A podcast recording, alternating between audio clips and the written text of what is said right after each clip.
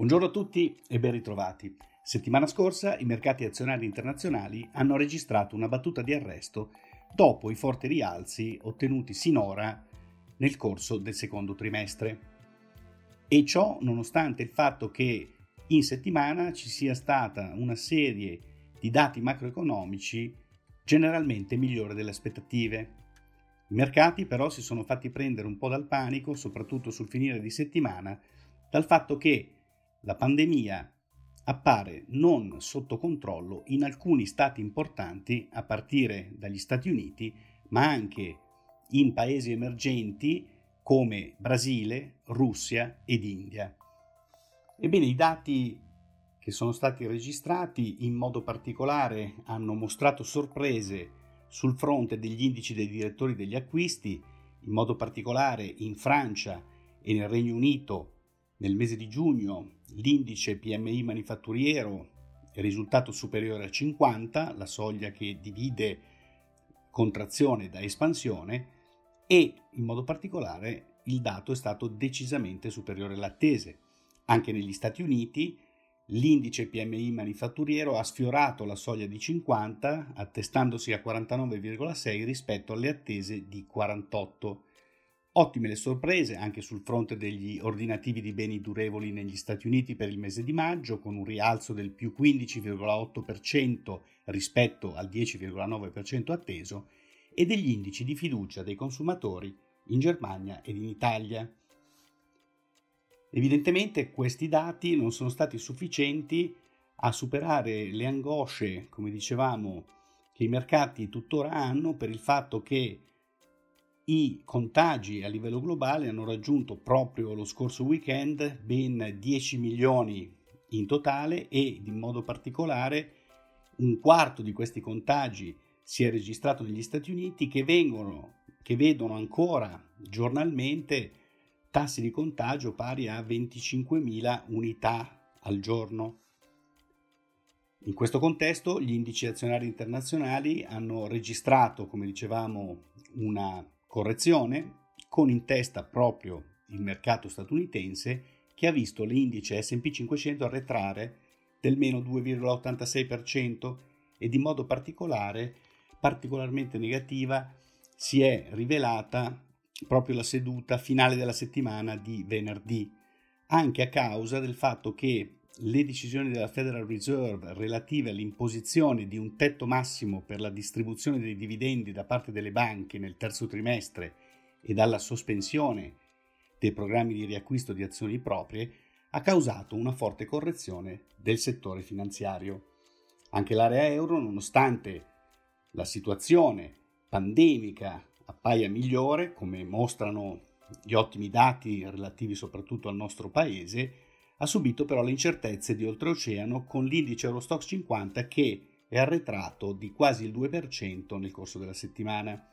Da segnalare per quanto riguarda l'area euro il crollo del titolo tedesco che fa parte dell'indice DAX Wirecard, società di eh, pagamenti elettronici, che in seguito alla scoperta da parte dei revisori di un ammanco di ben 2 miliardi di euro nella posizione di cassa della società, ha dovuto dichiarare l'insolvenza. Il titolo ha perso così dal 17 giugno, giorno precedente l'annuncio, quasi il 99% del suo valore, che era di circa 13 miliardi di euro. Sul fronte invece dei mercati asiatici si è registrata una migliore tenuta la scorsa settimana, complice il fatto che venerdì, quando c'è stato lo scivolone di Wall Street, i mercati asiatici erano già chiusi ed inoltre il fatto che la Cina eh, nelle giornate di giovedì e venerdì era chiusa per una festività nazionale. In sintesi, l'indice Nikkei 225 giapponese è riuscito a chiudere in lieve rialzo la settimana, più 0,15%, e l'indice MSI Emerging ha contenuto le perdite nello 0,25%. Per quanto riguarda i mercati obbligazionari governativi,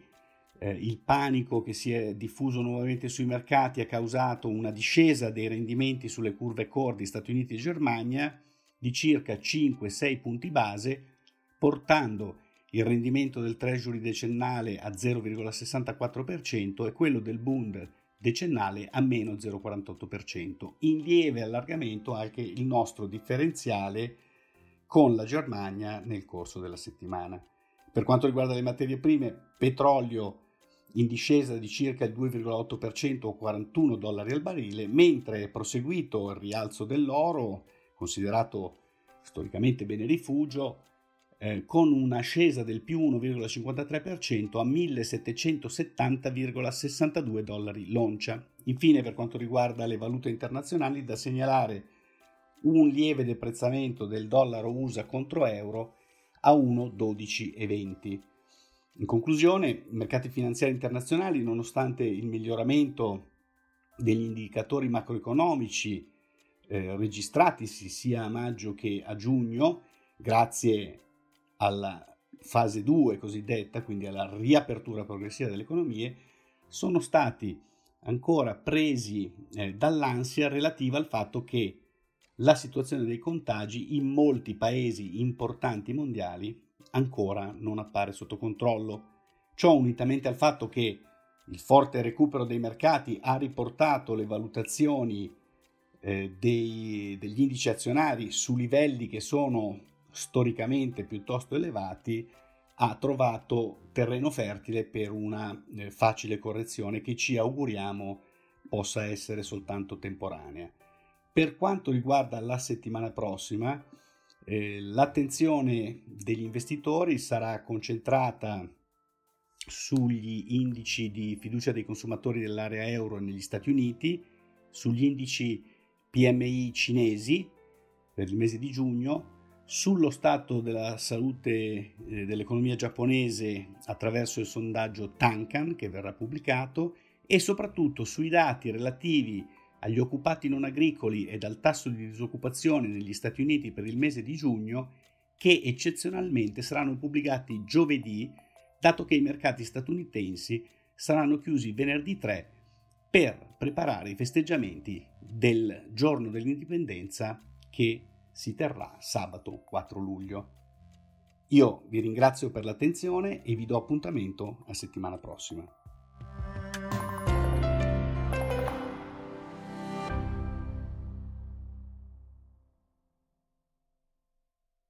Presente registrazione audio ha finalità meramente informative. Le informazioni in essa contenute non rappresentano un'offerta di acquisto o vendita di prodotti finanziari, una raccomandazione di investimento e non sono da intendere come ricerca in materia di investimenti o analisi finanziaria. Le opinioni espresse riflettono il giudizio di Amundi al momento della loro diffusione e sono suscettibili di variazioni in qualunque momento, senza che da ciò derivi un obbligo di comunicazione in capo ad Amundi. Non si garantisce l'idoneità a qualsiasi scopo di investimento delle informazioni fornite, le quali non devono essere utilizzate come unica base per assumere decisioni di investimento. Eventuali dati riferiti a performance passate non sono un indicatore attendibile di performance attuali o future. Investire comporta un sostanziale grado di rischio. L'investitore, prima di qualunque investimento, è tenuto a prendere attenta visione della documentazione relativa allo strumento finanziario oggetto dell'operazione, la cui sussistenza è disposta dalla normativa vigente. Le informazioni contenute nella presente registrazione audio non sono dirette alle US Person, così come definite nel US Regulation Act della Securities and Exchange Commission.